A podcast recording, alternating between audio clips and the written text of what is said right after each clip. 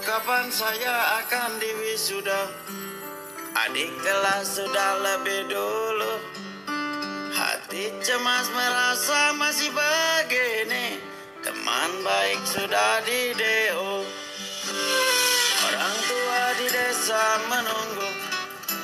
Calon istri gelisah menanti.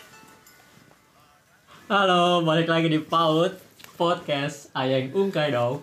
Bersama gue Ungkai gua Ayeng. Kok lu gak seru gitu gila. Gua Gua udah tadinya seru-seru. tadinya mau pura-pura nggak datang gitu loh. Biar apa? ya biar surprise. Oh biar surprise. Tapi itu tadi lagu buat lu loh. Oh gitu. Kan gua udah pernah wisuda Oh sekali. Iya S1 kita ngomong-ngomong nih kedatangan tamu. Ya tamu lagi ya? Iya. Yang barusan debut.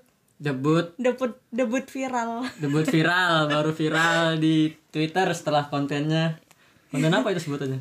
konten apa itu konten Parodi gue mah.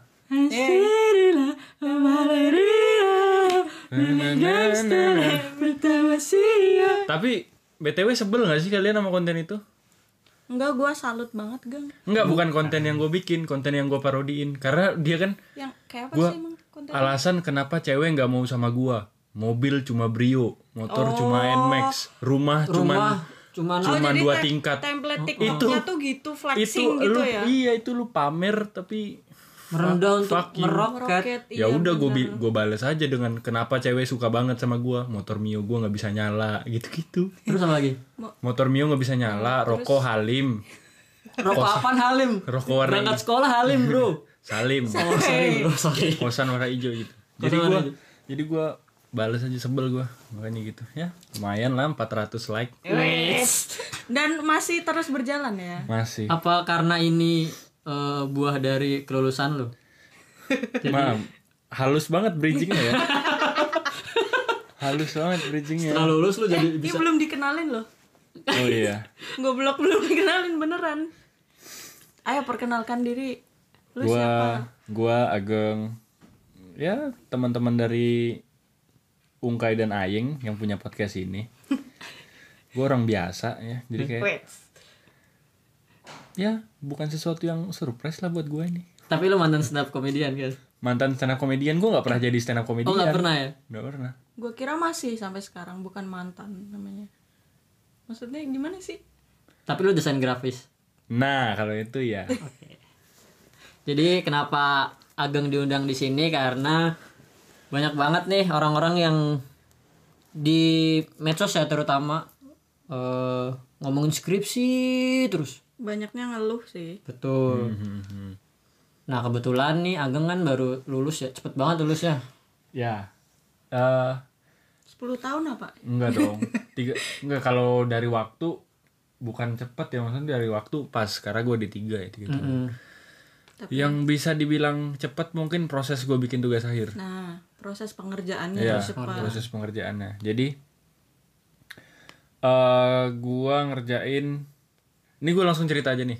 Iya, langsung aja. Nggak apa-apa lu cerita aja emang. Ah, Oke, gua proses gua ngerjain itu sekitar berapa ya kalau di total semua itu dari September, Juni, Juli, Juli, eh enggak enggak, Agustus, Juli, Agustus, September, Oktober, November, Desember, Januari, 6 bulan. Nah, harusnya September gue udah kelar. Tapi- Dari Juli Agustus, sorry bukan Agustus, Juli Agustus September. Nah, itu gue harus udah kelar. Karena ada satu dan lain hal yang gue harus eh, memberhentikan proses ya, itu. ya, gua tahu, gua tahu. Mm-mm. Jadi gue harus itu gue eh, baru selesai. Udah itu pun udah bab tiga gue dalam waktu dua bulan. Wait, gila coy. Berarti satu bulan satu setengah bab. Iya. Dan itu lu sebelumnya biasanya kalau orang skripsi kan eh, berhenti dulu ya setelah dia nemu judul segala macam. Ah, itu model lu langsung gas langsung. Langsung begitu judul. Nah karena pas milih judul pun gue langsung diokein sama dosen gitu. Jadi jadi ada waktu waktu untuk ngajuin judul kan. Nah gue ngajuin pertama kali memang ditolak nih. Hari ini nih misalnya hari ini gue ngajuin hari ini ditolak. Nah gue besoknya gue ngajuin lagi dan diterima. Udah diterima besokannya gue langsung gas itu. Nah dalam waktu Juli Agustus di Julinya bahkan di Julinya tuh gue udah tiga bab ya. Juli eh sorry Juni. Juni. Di Juni karena Juli yang gue berhenti itu. Heeh. Juni Juli Juli setengah bulan jadi satu setengah bulan gue tiga bab. Lu lanjut lagi mulai? Gue lanjut lagi Desember sampai Januari. Berarti bisa dibilang 4 bulan. 4 bulan. Prosesnya doang. Proses yang benar-benar ngerjain 4 bulan. Kalau boleh tahu lu tugas akhirnya apa sih? gua eh, kuliah gua di kafe jadi tugas akhir gua gue bikin merchandise band. Gue bikin box set musik dari band. Nah itu gue bikin eh, box merchandise nya di dalam box ada kaos ada bandana ada kaset stiker segala macam itu. Tapi bukan cuma itu kan maksudnya ada juga laporannya Oh, gitu. iya, iya. Gua Nah, tahu sih. Heeh. Nah, jadi proses gue bikin itu gue bikin gue bikin datanya yang kayak skripsi itu laporannya itu gue bikin datanya. Terus di bab 4 nah yang lama tuh di bab 4 makanya gue 1 sampai 3 itu cepet. Kebetulan bandnya gue kenal dan teman-teman gue sendiri nah jadi gue nguasain semua datanya Set- kan biasa kan orang kalau ditanyain dosen datanya bingung tuh mm-mm. Nah itu yang harus nyari lagi datanya ke lapangan bla bla bla. Karena ini gua kenal sumber datanya, jadi apa pun yang ditanyain dosen gue bisa jawab. Nah makanya satu setengah bulan gue selesai tiga bab. Bab empat itu produksi karya.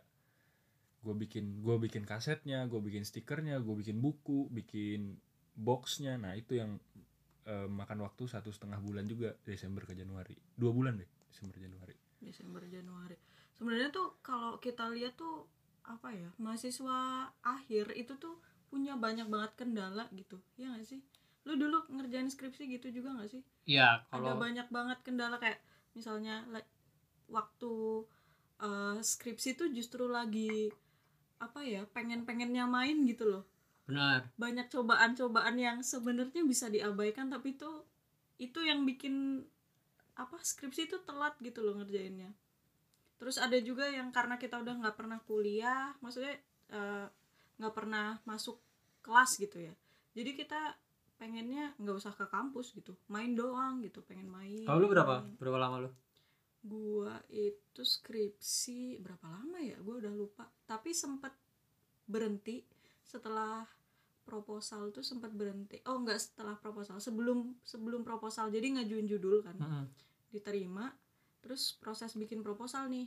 Itu sempat mandek karena kayak pesimis gitu loh. Aduh nggak bisa dapat datanya lah. Pokoknya overthinking dulu gitu. Nah overthinking itu bikin gue berhenti selama dua atau tiga bulan. Nggak konsul sama dosen. Sampai dicariin gitu. Terus akhirnya suatu saat tuh temen gue ada yang lulus terus gue langsung tergerak gitu loh. Karena itu temen deket ya. Gue tergerak wah dia udah lulus masa gue belum? Nah motivasinya dari situ. Akhirnya ya udah ngerjain ngerjain ngerjain ngerjain. Prosesnya juga nggak nggak nggak begitu lama sih. Berarti lu proposal. bisa dibilang halangannya adalah overthinking tadi itu ya. overthinking dan lagi pengen pengennya main Tapi kalau Ageng tadi itu ya gara-gara ada sesuatu yang memaksa lu harus pulang. Iya, ya iya. Kalau gua meskipun gak ada yang nanya ya. ya kan cerita Iya. semua Eh, kalau gua ini sih. Gua gonta-ganti gonta-ganti pacar ya kan siapa shit man di hacking gua. gonta ganti apa Gonta-ganti dosen, dosen pembimbing karena Oh. eh, topik penelitian yang mau gue ambil tuh nggak semua dosen cocok akhirnya itu yang di awal bikin lama terus sempet juga kayak tadi tuh overthinking sih. Iya overthinking terutama sama Selalu ada dosen sih. Kayak dosennya kan kadang ada yang dipersulit kan. Kebetulan gue dua dosen ya. Lu berapa? Gua satu. gue dua dosen. Gue juga dua sih dulu. Yang satu misalnya udah gampang nih kadang yang kedua nih ribet nih. Ya gue sering denger cerita dari teman-teman tuh kayak gitu. Dan itu apa sih ya? Aduh butuh lebih dari sekedar kesabaran gitu loh butuh doa butuh usaha kesabaran butuh pinter butuh kemampuan komunikasi ke dosen gitu. Tapi kalau misalnya kayak kita lu eh, sambil kerja nggak? Waktu itu? Eh, waktu itu enggak eh sempet sempet sambil kerja awalnya berapa bulan gitu. Part time sih. Tapi habis itu gue merasa kayaknya gue harus eh, fokus gitu. Jadi lu meninggalkan. Tapi ngaruh nggak menurut lu em, ngaruh sih sebenarnya karena kalau kalau lagi kerja tuh pikirannya tuh duit duit duit gitu gak sih? Dan kerjaan kerjaan kerjaan dan kerja tuh menurut gue lebih mengasihkan daripada ngerjain skripsi. Jadi karena kerja tuh ada motifnya gitu uang. Yang mana itu sangat menarik lah skripsi kan kelulusan. Yang itu tuh sebenarnya abstrak gitu loh. Dan yang gue tahu juga lu saat- waktu itu kerja ya? Gue sambil kerja. Tapi dia ambil kerja. Iya kerennya tuh itu sih dan cepet ya? Dan cepet. Gini deh nih gue gua sharing nih biar jelas nih kenapa gue berhenti itu kan. Jadi kan eh Juni Juli itu gue ngajuin judul dan nger- langsung ngerjain selesai bab 3 gue mau lanjut bokap gue meninggal. Nah bokap gue meninggal gue harus berhenti di situ karena gue harus pulang kampung ya kan. Dan jauh ya? Dan jauh. Nah itu saat berhenti itu kan berat banget ya, maksudnya berhentinya karena ya karena kehilangan Iya, kehilangan ya berat banget. Nah, gue pengen yang, aduh lanjut semester nanti aja lah, lanjut semester Cuti depan. dulu Iya gitu. cuti atau jadi kayak yang hampir nyerah. Tapi akhirnya bisa juga jadi motivasi. Kalau bukan buat beliau, buat siapa lagi gitu. Hmm, Akhirnya gue jadiin itu buat bala- balas budi. Makanya setelah itu semua selesai, gue nggak mau berlama-lama apa berkabung. Jadi gue langsung gas lagi. Nah Desember Januari selesai dan ya clear. Gue nggak perlu ganti judul, gue nggak perlu ganti dosen. tapi lu ini nggak ada kayak eh apa namanya ganjalan kayak kayak kita kan dosennya ribet tuh ya ganjelannya tuh dari eksternal gitu Ah, ah. kalau lu ada nggak misal dosen lu kendala eksternal Dosen enggak bah- bahkan gue di diajak bimbingan di Tempo Gelato tau. Sambil nongkrong cuy. Hmm, orang muda ya Dosen gue selebgram bro. Follower Instagramnya 56 ribu. Uh, Gila, datang-datang nih gue nunggu dia kan, nunggu dia di ruang dosen di depan ruang dosen gue nunggu. lagi ngonten Bu, di mana? Bu, di mana? lu cewek Cewek. Bu, di mana? Saya eh, lagi di jalan 15 menit lagi sampai. Oke, Bu. Gue nunggu nih 15 kemu- menit kemudian dia datang. Datang baru nyampe. Kan harusnya bimbingan dong. Tiba-tiba dia ngomong, "Makan es krim yuk." Wadaw, gue bilang, "Bu, ini saya perlu tanda tangan Ibu." Oh iya, Ding, saya lupa. Ayo, gitu. gila tapi akhirnya nongkrong nggak akhirnya nge es Enggak. juga Enggak, karena waktu itu ada ada ada tiga mahasiswa Oh, dia, ada tiga. ada tiga mahasiswa gua, terus ada dua lagi. Nah dua ini yang ikut skim dan gua kan kerja. Wah saya ngantor. Bu. oh iya sih benar Nah itu. kalau gua mah gas aja kan. Malah nggak jadi bimbingan nanti. iya ya Ya, jadinya nongkrong emang. Tapi kayaknya ngaruh sih satu dan dua dosen itu. Iya iya. iya pengaruh. iya sih pengaruh. gue soalnya kalau waktu ini gue kan lagi ngerjain tesis. Yang mana kenapa gue kok nggak kapok ya? Nggak kapok gitu kuliah. Ini tuh eh, dosen pembimbingnya satu gitu. Dan lebih enak sih cuma. Nah ini dia kendala anak-anak yang mungkin mahasiswa tingkat akhir di tengah pandemi corona oh terhenti karena Iya, karena sebenarnya bisa ngerjain sendiri, maksudnya seperti biasa gitu. Cuma kan ada beberapa kendala kayak kalau gua pribadi nggak bisa ke perpus, nggak bisa akses ETD. ETD itu kayak penelitian-penelitian internal di di UGM gitu, yang itu tuh bisa gue jadikan acuan gitu buat eh, karena metode gua ini terus gua pengen lihat gitu gimana caranya untuk menggali data gitu dan lihat-lihat apa penelitian dari senior dan dosen-dosen. Nah itu tuh susah karena perpus ditutup gitu. Terus yang kedua adalah konsul sama dosen itu menurut gua kurang efektif kalau nggak face to face kalau face to face kan bisa diskusi. Ya nggak sih? Bisa tanya jawab kayak iya.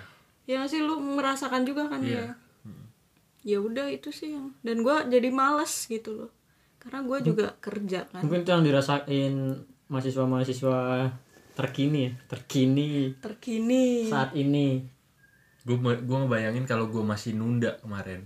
Gue sekarang juga belum lulus. iya Bahkan untung ada aja corona, ya kan. bener setahun katanya Makanya. kata Jokowi Makanya. Jokowi Teman-teman gue yang kemarin nunda Heeh.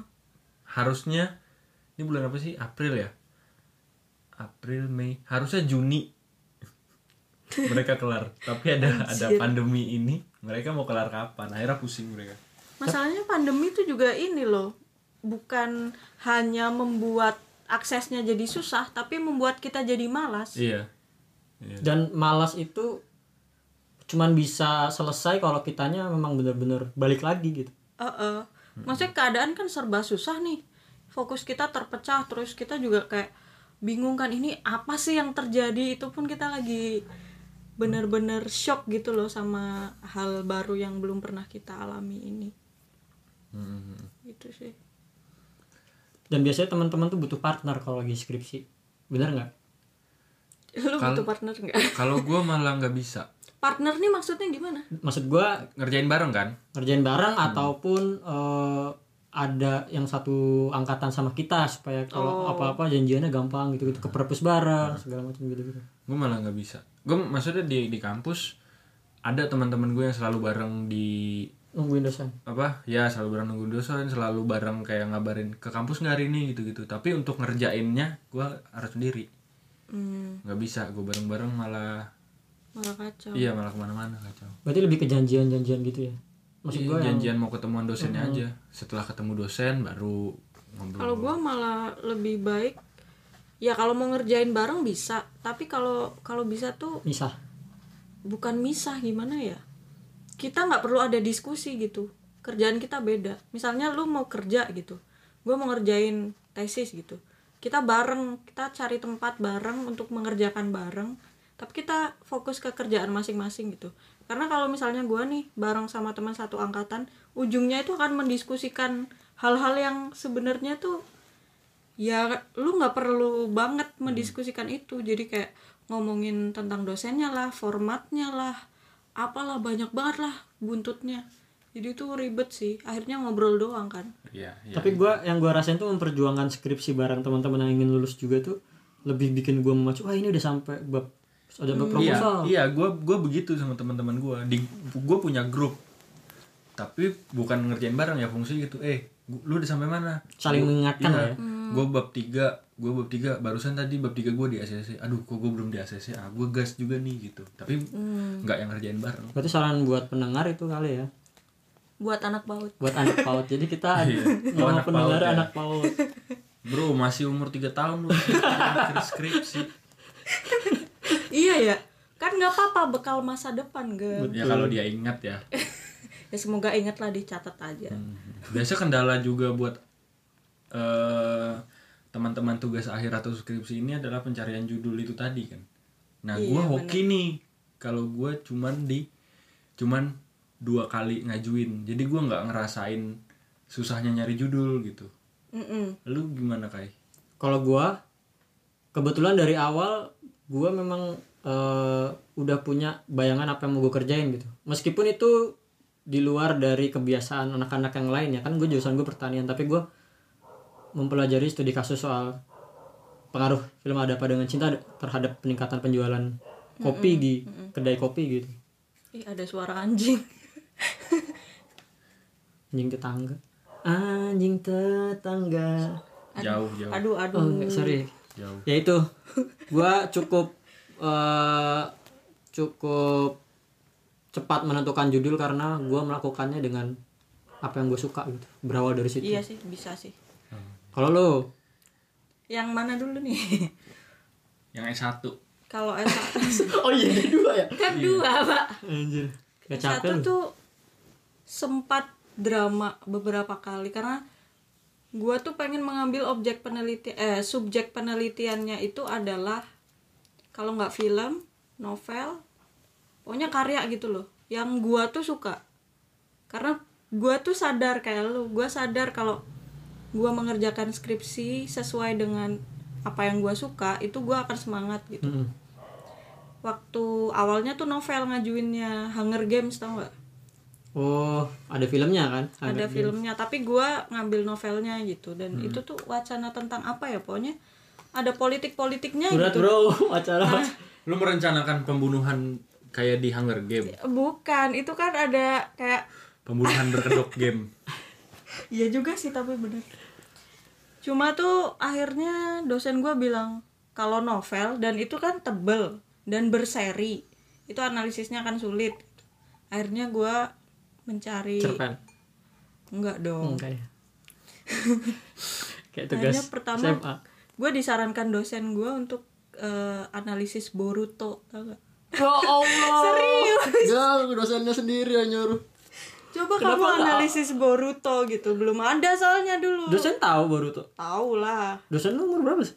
dosen gua eh, nggak muda-muda banget tapi Dosennya wibu. nggak boomer kan yang penting mentalnya bro dosennya dosennya sering ikut ini an- anime anime weekly gitu yang gitu apa sama JKT48 Japan Fest Japan Eh, Fest Jangan-jangan juri Gundam. juri cosplay. Anime Fest yang sering jadi karakter-karakter Mobile Legend tuh Anjir. ya. Kalau kalau kalau ngajar di kelas pakai baju Luffy. eh tapi ada loh kampus DKV yang kayak ini gitu. pakai rompi akatsuki itu Iya. ada ada kampus DKV yang kayak gitu. Itenas kalau nggak salah. Dosennya. dosennya pakai rompi akatsuki. Nggak jadi apa pun jadi jadi eh, teman gue yang kuliah di Bandung itu cerita. Jadi Heeh. di Tenas kalau nggak salah nih. Jadi ada dosennya yang eh, kita kuliah biasa nih datang kan datang kuliah. Biasa lah pakaian kita kaos atau kemeja gitu. duduk tiba-tiba dosennya datang masuk pakai pakaian lubu dinasti warrior misalnya. Iya nih dosennya masuk pakai pakaian lubu. Terus, dosennya duduk dosen bilang kalian ganti kostum. Mahasiswanya bubar pakai kostum. Terus datang lagi Ya, ke datang kelas. lagi ke kelas. Oh, berarti ya? Mem jadi memang mungkin itu karena kuliah desain ya itu buat menstimulus kreativitas gitu. Jadi jadi lucu-lucuan akhirnya yang mentok nih cuman pakai helm terus bajunya dibuka. Jadi nggak pakai baju tapi pakai helm kayak gitu-gitu. satu tema gitu Ada nggak yang cosplay Nico Robin? Nami. Ada ada dan tiap wow kelulusan Itenas ya, Itenas. Tsunade. waduh Itenas isi juga gitu kayaknya. Setiap kelulusan anak DKV-nya itu pakai kostum. oh iya gue pernah lihat tuh yang di Twitter yang Midsommar itu gak sih Itu Midsommar Itenas ya kemarin. Itenas, iya jadi dia tuh kelulusannya tuh temanya Midsommar bro Mm-mm. Nah, itu serem banget cuy pakai bunga-bunga gitu sini pakai baju kebetulan gue pernah waktu kelulusan ITENAS gue di sana. Pagi-pagi gue bangun. Gua- Sorry sorry lu kapan ke Bandung? Maksud lu di Jogja kan? iya, gue di Jogja. Gue waktu itu 2015. bangun langsung Itenas 2015 gue ke Bandung. Gue nginep di rumah teman gue yang di ITENAS. Pagi-pagi gue bangun tiba-tiba kok kok gue ada di kartun anime nih di rumah itu tiba-tiba banyak yang berkostum gitu. Ini apa gue mimpi? Kenapa Terus ada tiba-tiba- backsound ini enggak? Oh. Naruto. Naruto. Iya. Nah. Terus larinya gini. Teman belakang. teman gua yang punya rumah itu dia lupa kalau itu hari itu kelulusan jadi dia nggak nyiapin kostum. Waduh. Dia dia pakai apa coba? Dia pakai bambu kaos polos celana batik sama topi caping. Udah jadi petani.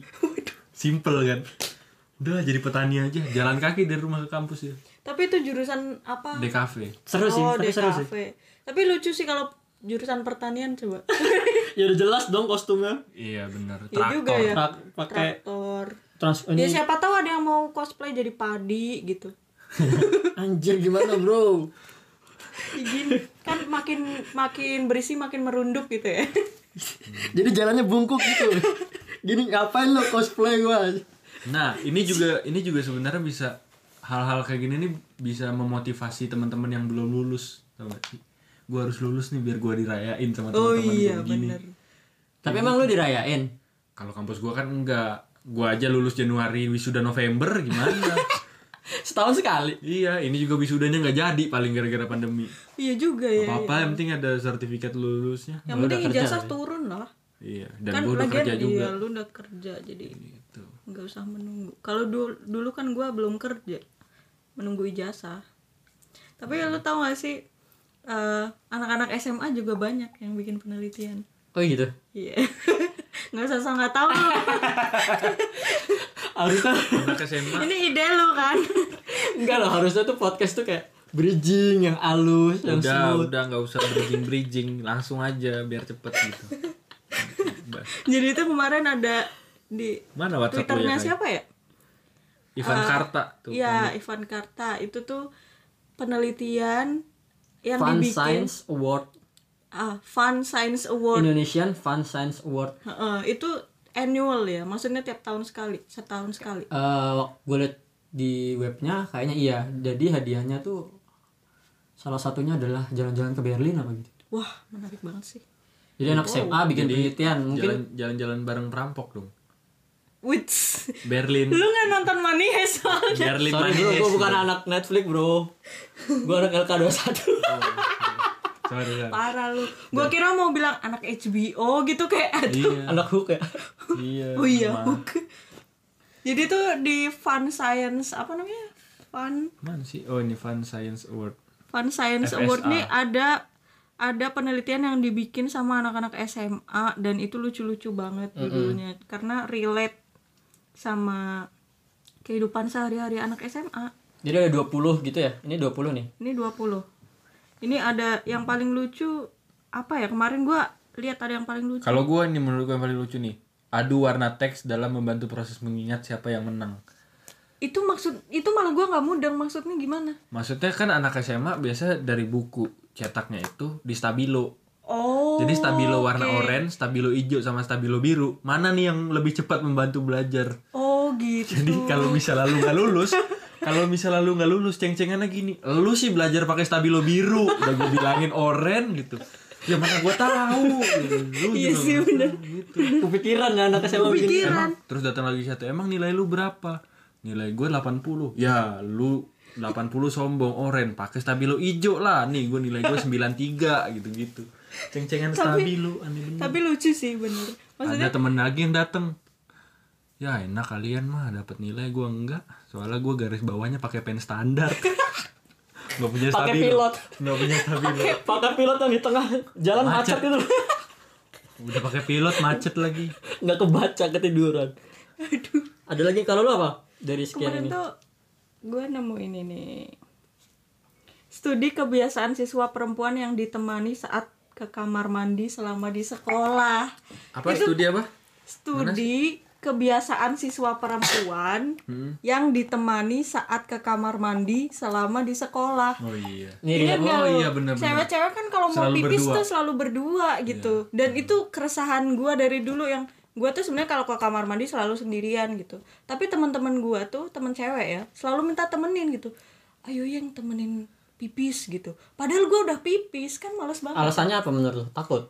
Eh, nah nggak tahu kan dia mau meneliti tuh. Oh iya Kita asumsi aja kalau nggak tahu ya mungkin cewek tuh punya self esteem yang rendah jadi mereka tuh merasa kalau berjalan sendirian itu akan lebih eh, membuat mereka nggak pede gitu loh atau takut takutnya nih bukan takut dibegal ya bukan gitu Iya. tapi Takut di gitu-gitu sama cowok mungkin iya mungkin bisa jadi gitu Kalau menurut gue mah cewek kan biasanya sering gibah ya.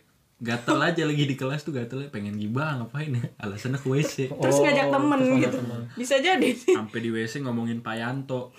siapa Pak Yanto Ya gurunya yang lagi ngajar. oh gua kira Tapi gue punya saran sih buat orang-orang yang suka itu terutama cewek-cewek yang takut berjalan sendirian ya. Eh, gue saranin ikut fansnya Liverpool aja bro. You You'll never walk alone Jadi kalau ini jangan pernah takut berjalan sendirian. Jadi kalau lagi jalan teriak-teriak, YNWA. Iya iya. Kalau enggak kalau masih takut jalan sendiri, lu bawa ini aja bawa badik. Badik apa cuy? Apa? Parang parang. Pisau pisau kecil itu loh. Oh iya, yang yang pisau lipat itu. Iya. Badik gak sih namanya? Nggak tahu Nggak gua, tahu gua. baru pernah denger bahasa Melayu kali bad. Nih kalau gue yang ini nih. Sorry sorry. balik lagi ya kalau gua pengaruh jenis ballpoint terhadap mood menulis dan belajar SMA bisa kepikiran ini, ini pengaruh, ini ini serius. bisa Tapi iya, kepikiran Kalau iya menurut gue ini pengaruh. Nulis pakai pen pilot sama pen standar, lu pasti bersemangat dengan pen standar. Karena pen span- standar ujungnya lebih licin. jadi cepat nulisnya ya Eh, iya nggak benar. nggak bikin pegel Iya, nggak bikin pegel. Pilot nih kadang-kadang di tengah harus ditekan gitu. Harus ditekan-tekan. Karena kayak iya, iya. mau jadi pilot dia pulpen, mau jadi pulpen dia oh macet-macet. gitu alasannya makanya sering dibakar ujungnya lu sering gitu gak sih liat teman-teman lu Kalau nggak gitu di ini di kaca tau gak sih? iya di kaca biar bol, biar apa pin apa tipsnya tuh jalan lagi. Jalan lagi. oh mungkin masukan buat adik-adik ini ternyata harus meneliti juga itu soal nama pilot itu sendiri karena siapa tahu berpengaruh Sama standar. Kenapa dia standar mulu gitu? Nggak pernah. Nah, ada Naik yang standar. a- tapi ada yang lebih, lebih bikin semangat. Faster. Kenapa? Karena faster, Bro. Karena lebih Lebih cepat. cepat. sorry bro bolpen gua high tech bro Aduh apa? sumpah itu dulu lu nggak tahu bolpen high tech nggak tahu. mahal banget bro Piccolo tahu gua. Tahu nggak lu Emang ada Piccolo? Ada, itu lebih itu kayak standar tapi lebih bagus. oh yang ujungnya rada gede itu ya? Hmm, oh, iya, iya. Bu- high tech gimana? Kalau high tech tuh harganya berapa ya? Dua puluh lima ribu apa? Kan standar tuh zaman gua sekolah ya seribu seribu lima ratus Eh pilot zaman lu juga sekolah, zaman kita sekolah juga iya dong. iya ya, kita sekolahnya bareng ya. Ah masa sih? Terus, terus.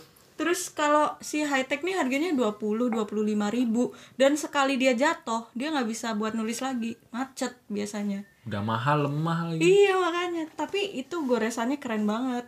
Jadi lu bisa menentukan tuh mau 0,2 yang itu loh ketem Oh, kayak kayak ketebalan. pen pejabat ya? Iya, Buat tanda tangan. tinta soalnya. Ada, ada yang lucu lagi nih. Hubungan antara jidat nonong jenong Jenong. lagi dengan kepintaran siswa kelas 11 SMA Strada Santo Thomas Aquino Tangerang waduh mantap iya, kok gua bisa punya kepikiran gue punya temen namanya Micit panggilannya. Dia jenong, Micit panggilannya. Pintar. Dia jenong. Pinter, Cuk.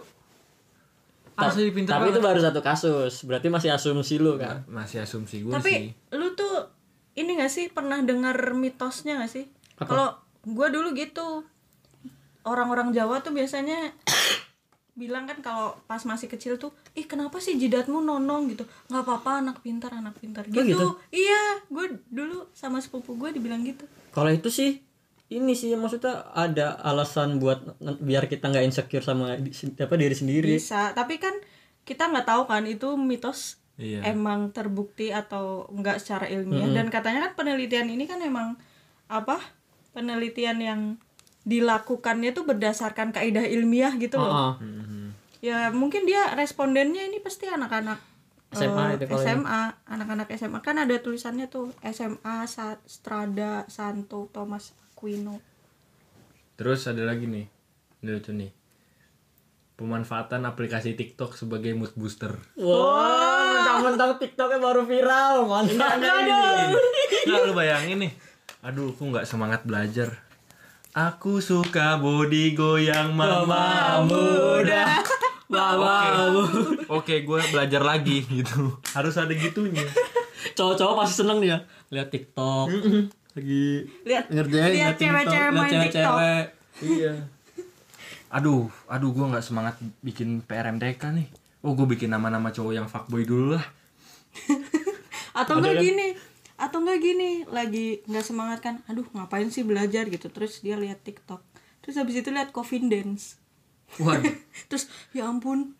Dia inget mati gitu kan. Dia Akhirnya belajar langsung lagi. belajar lagi. Gue harus mencetak sebuah rekor selama gue hidup gitu. Atau mungkin untuk orang yang sebel sama TikTok ini juga bisa jadi mood booster gitu. gimana? Jadi ketika udah males belajar lihat TikTok, Jadi- gua nggak mau kayak gini nih, gua harus belajar Jadi yang belajar bener. ya? Gua harus belajar gitu, gua nggak mau kayak gini gitu. Tapi yang menarik dari ide ini adalah ide ini mudah banget kekinian. Dia Iya, memanfaatkan apa yang lagi tren buat dijadikan eh, eh, topik penelitian gitu. iya menarik menarik karena Dan- anak anak SMA zaman dulu kayak zamannya kita gitu nggak relate sama ini karena belum ada TikTok Modern sih. Tapi memang TikTok ini gue terus terang suka loh. Karena gue sering lihat cewek-cewek yang kalau malam-malam joget-joget pakai baju baju apa namanya baju-baju tidur. Wets, parah, parah loh enggak Enggak ngomongin baju tidur ini. Gua mah, gua mah lebih suka ngelihat cewek gua sendiri lah. Wet. Jadi maksud lo Ungkai nggak suka ngeliat Bukan begitu. eh gue ini mau bridging ke iklan anjir. Lu kagak dukung gua. ya udah. Udah langsung aja iklan. gua tuh biar kayak podcast Mas, Bro.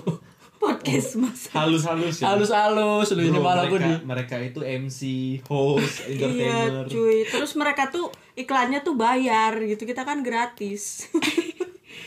Ya jadi kita ada fitur iklan. Jadi teman-teman fitur. fitur. Jadi ke teman-teman yang punya usaha misalnya jualan keripik pisang, iya bener. Atau bandana, sablon. sablon, pentil sepeda atau apa pun, deker, Asal yang halal sih. hansaplas. Eh, tapi- Bisa ya. Jualan babi berarti nggak bisa ya kan? Bisa lah. babi haram. Kan makanan itu.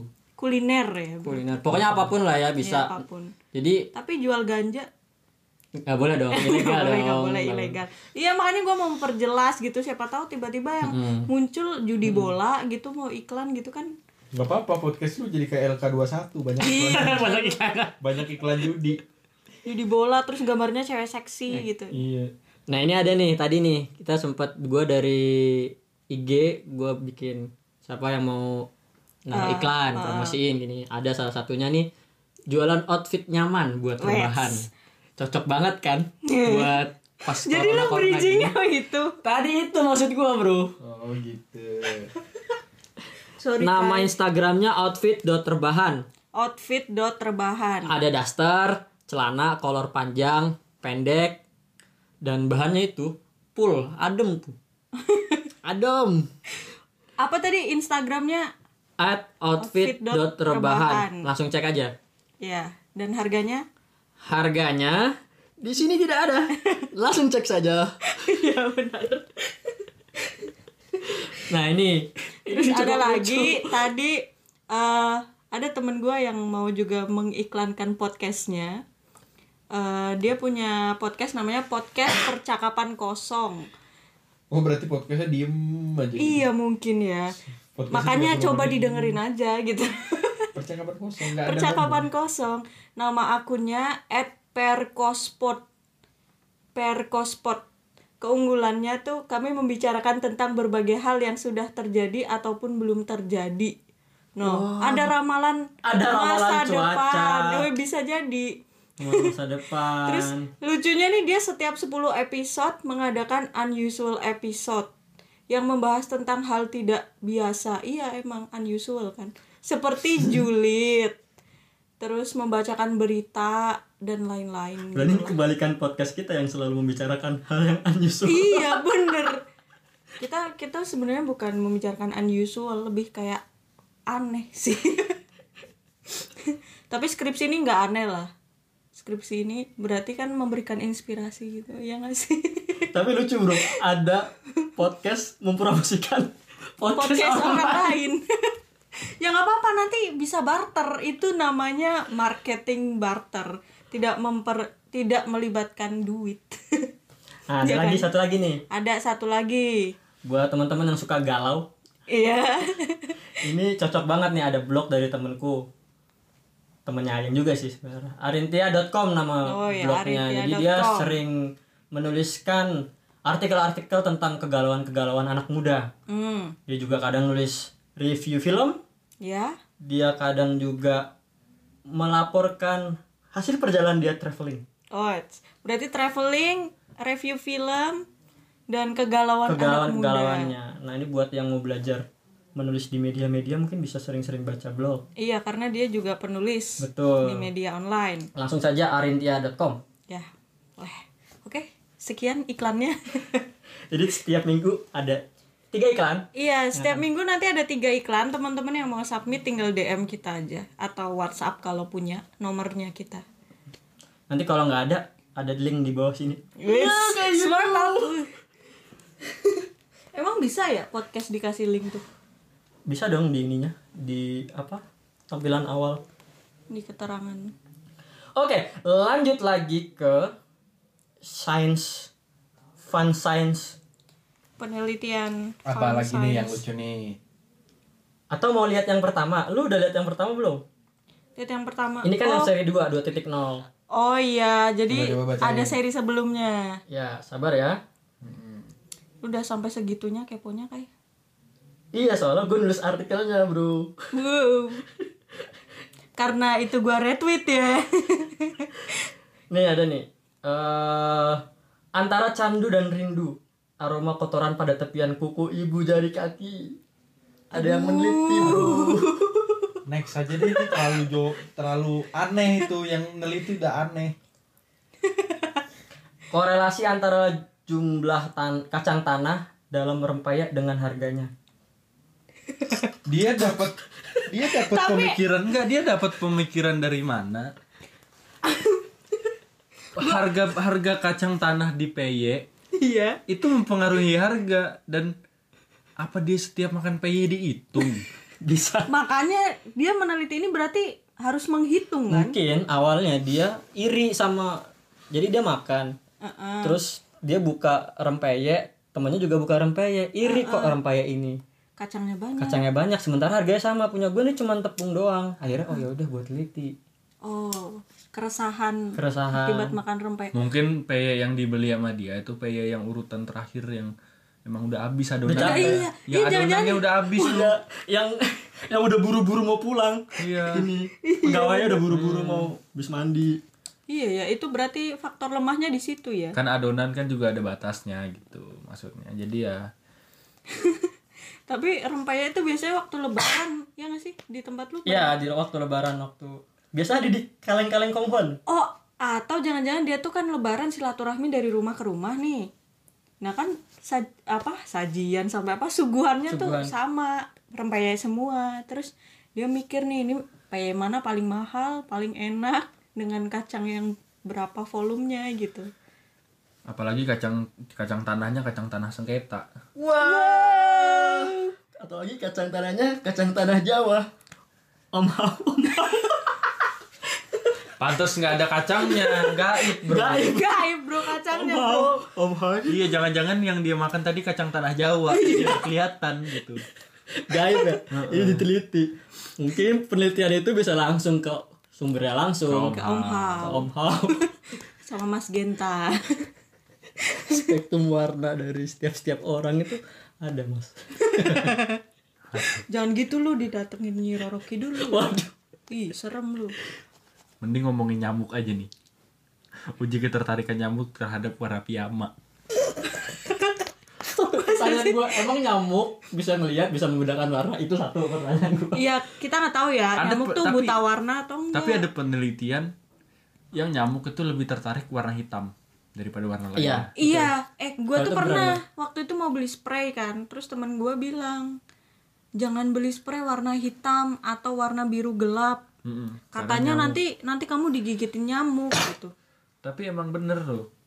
Tas-tas aja kalau lu warna hitam taruh pasti di atasnya banyak nyamuk gitu. Karena kebetulan aja di tas lu ada hajatan nyamuk.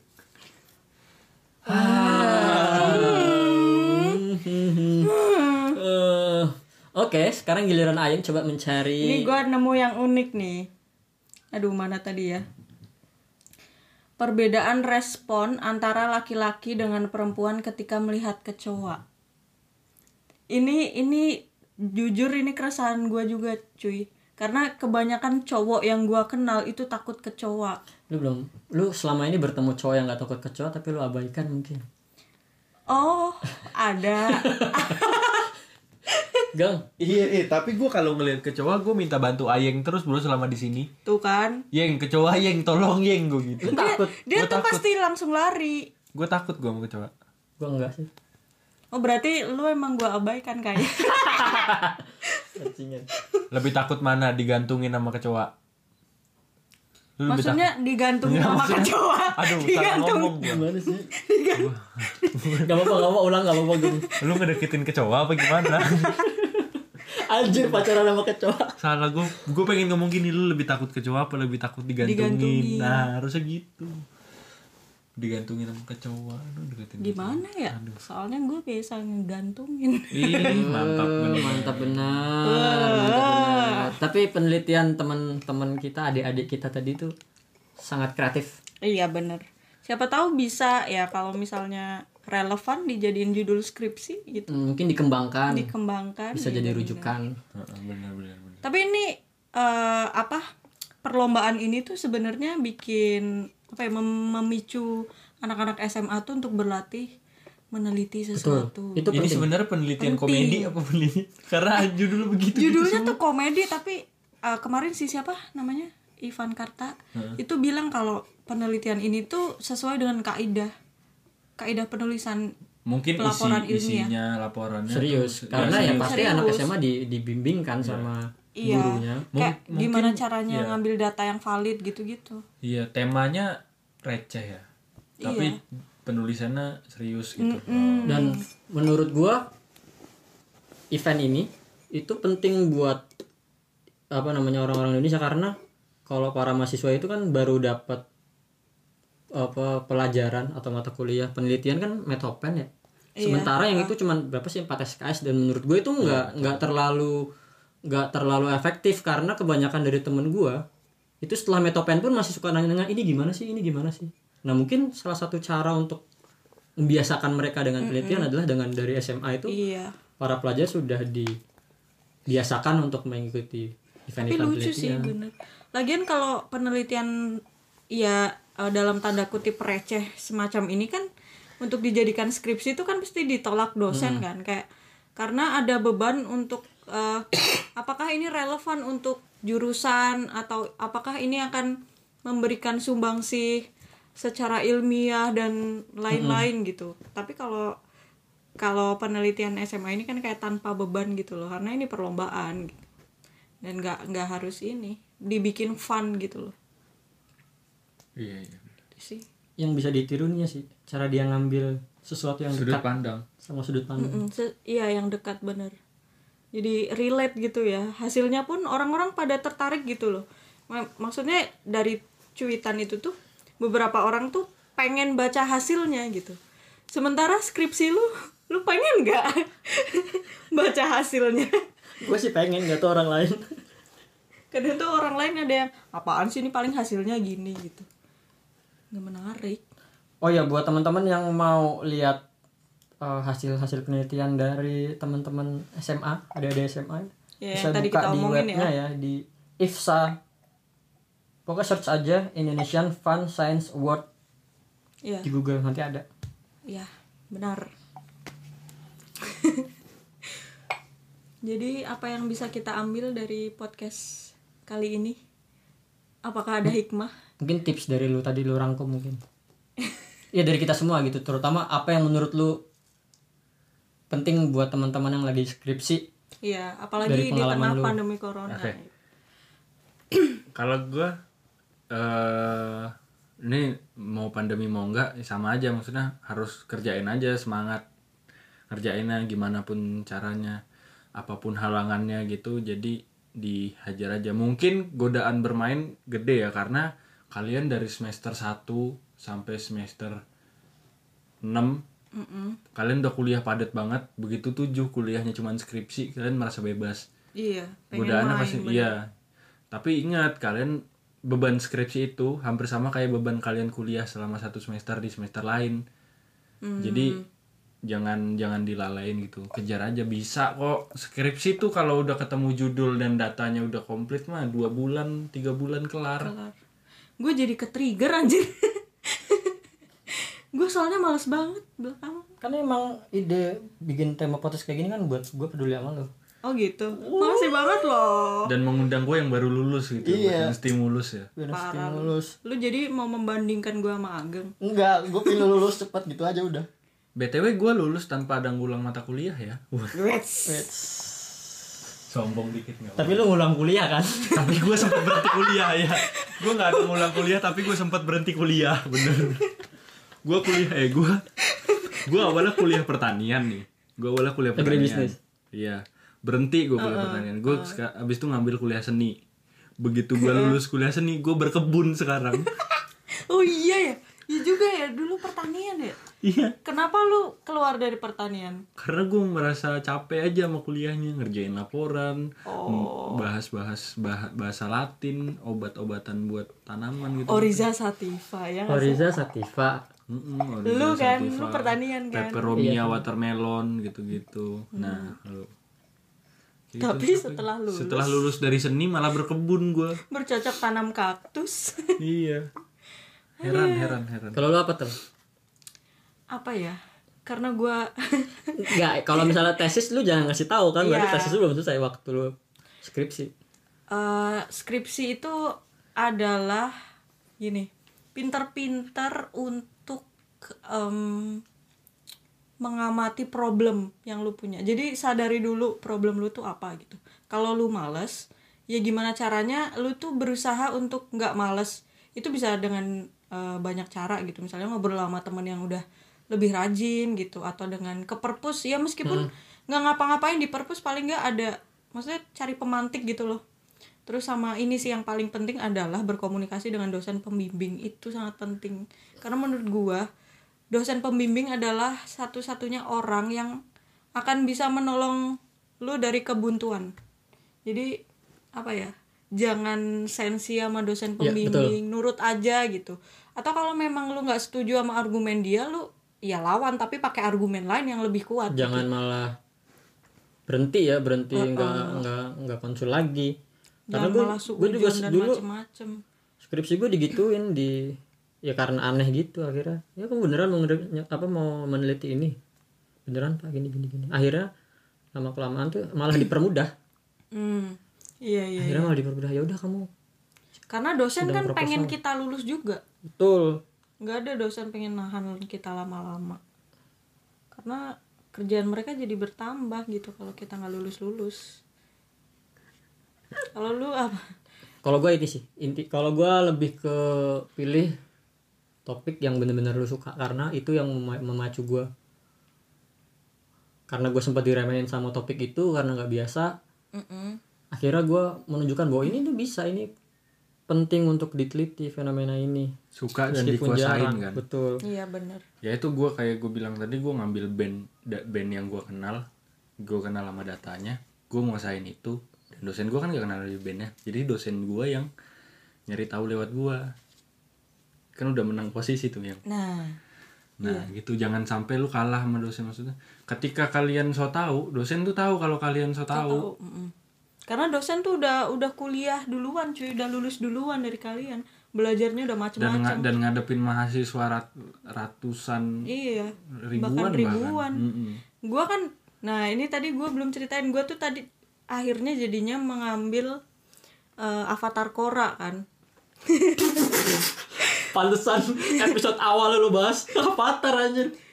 Tapi kan avatar Eng yang kita bahas. Sama intinya. Kan skripsi gua avatar Korra cuma Tapi fun. lihat kajiannya dong.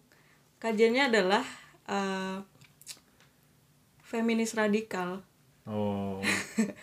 Jadi ada beberapa part memang di situ tuh yang kayak gue tuh meraba-raba oh ini tuh dia akan masuk aliran feminis yang mana yang mana itu gue juga harus menguasai berbagai sejarah feminis dan dari feminis liberal lah yang marxisme lah sampai yang radikal gitu Tapi gara-gara Korra, avatar selanjutnya udah nggak bisa ngomong sama avatar sebelum-sebelumnya lagi. karena diputus ya Iya, gara-gara Korra. ini kenapa jadi ngomongin Korea seru ya kayaknya ngomongin Seru. Kapan-kapan lah tapi ini nih gue ada lagi ya satu lagi soal fenomena yang menurut gue eh, menarik untuk dibahas jadi ada beberapa mahasiswa yang dia lebih memilih skripsi yang gampang dikerjain daripada mengerjakan skripsi yang topiknya dia suka menurut kalian gimana Oh iya, gue tahu karena dia ini ngincar cepat lulus kan. betul Gue bilang salah juga nggak bisa karena ya Hak mereka iya, sih. Iya sih. Hak mereka cuma eh, gue nggak menaruh respect aja karena seolah-olah kayak skripsi itu prosesnya cuma untuk lulus aja padahal ada proses belajar Iya. yang lu tuh juga bisa dapatkan gitu loh. Ketika lu bener-bener nol nggak ngerti apa-apa terus lu mempelajari apa yang lu suka terus mengawinkannya dengan metode dan teori-teori. Skripsi bisa jadi project nggak sih? bisa dong. Setelah skripsi biasanya orang akan eh, mengalihkannya ke buku. Ya benar sekali. Nah itu maksudnya bagusnya melakukan hal yang kita suka kan bisa jadi project. iya dan pada lupa ya mereka itu sebenarnya skripsi itu adalah kajian ilmiah yang mana itu hasilnya bisa dipakai buat orang-orang banyak gitu Iya, segi manfaatnya ada gitulah ya. Iya. itu orang mager aja kali Ya, enggak sih kalau menurut gua orang ambisi aja. Dia tuh pengen banget cepet lulus gitu. Dan dia cari jalan pintas pokoknya gua mau ngerjain ini aja yang yang eh, cepet. Tapi kalau ini pengalaman gue ya beberapa teman yang eh, memilih itu dan mempresentasikan proposal mereka depan dosen dosen-dosen gue tuh langsung gak respect gitu loh langsung mendingan kamu ganti aja deh. Ini ini penelitian ini tuh cuma penjabaran gitu. Kamu nggak menaruh pikiran kamu di sini. Jadi buat apa kamu kuliah S2 kalau kayak nah kan. Kayak gue ada tuh yang sering banget dulu di jurusan gue dipakai tuh. Jadi meneliti analisis kelayakan usaha tani. Jadi s- ada usaha tani terus dia diteliti. Padahal secara logika ketika usaha tani itu masih eksis sampai akhirnya bisa di bisa berjalan gitu kan berarti kan itu udah layak kan? Iya. Ngapain diteliti? Oh iya juga ya bener. Apa manfaatnya cuma mengulang dan mengolah data? Pengalaman dari situ? Iya berarti cuma syarat doang gitu ya skripsi dia tuh itu sering banget tuh analisis usaha tani kelompok tani mana gitu. Hmm, template. Pasti ada sih di semua jurusan. Ya pokoknya dikerjain aja lah kalau skripsi mah. Bisa lah ya. Iya. Ya bisa lah. Caranya biar selesai gimana? Ya dikerjain diselesain udah Rajin, gitu rajin. caranya cuma itu. Kalau ngomongin corona terus skripsi berhenti kan masih ada zoom bisa nelfon iya benar. Video call atau cari akses yang diberi akses yang diberikan kampus dimaksimalin lah. Iya. Kan juga ada apa yang web buat ngisi penelitian-penelitian itu? Google Form. Scholar. Ah Google oh Scholar. scholar. Google Form. Google Form tuh eh buat buat nyari data. tapi nyari data nggak sih orang bikin skripsi iya. Tolong dong isi data ini oh buat itu buat mining datanya. Oh itu kalau mau nyari ini apa informan. Iya. Nah gitu. Makanya gue bilangnya Google Form. Oh yang scholar ya ya, ya tahu tahu tahu. Oke. Makin ngaco ya. Ya oke mungkin itu aja. Ateng ada yang mau nambahin? Enggak lah udah kebanyakan ageng. Udah gue buat teman-teman jangan stres-stres jaga kesehatan. Stay safe dan di rumah aja. Gue Ungkai. Gua Ayeng. Dan Ageng di sini terima kasih banyak sudah mendengarkan. Bye bye bye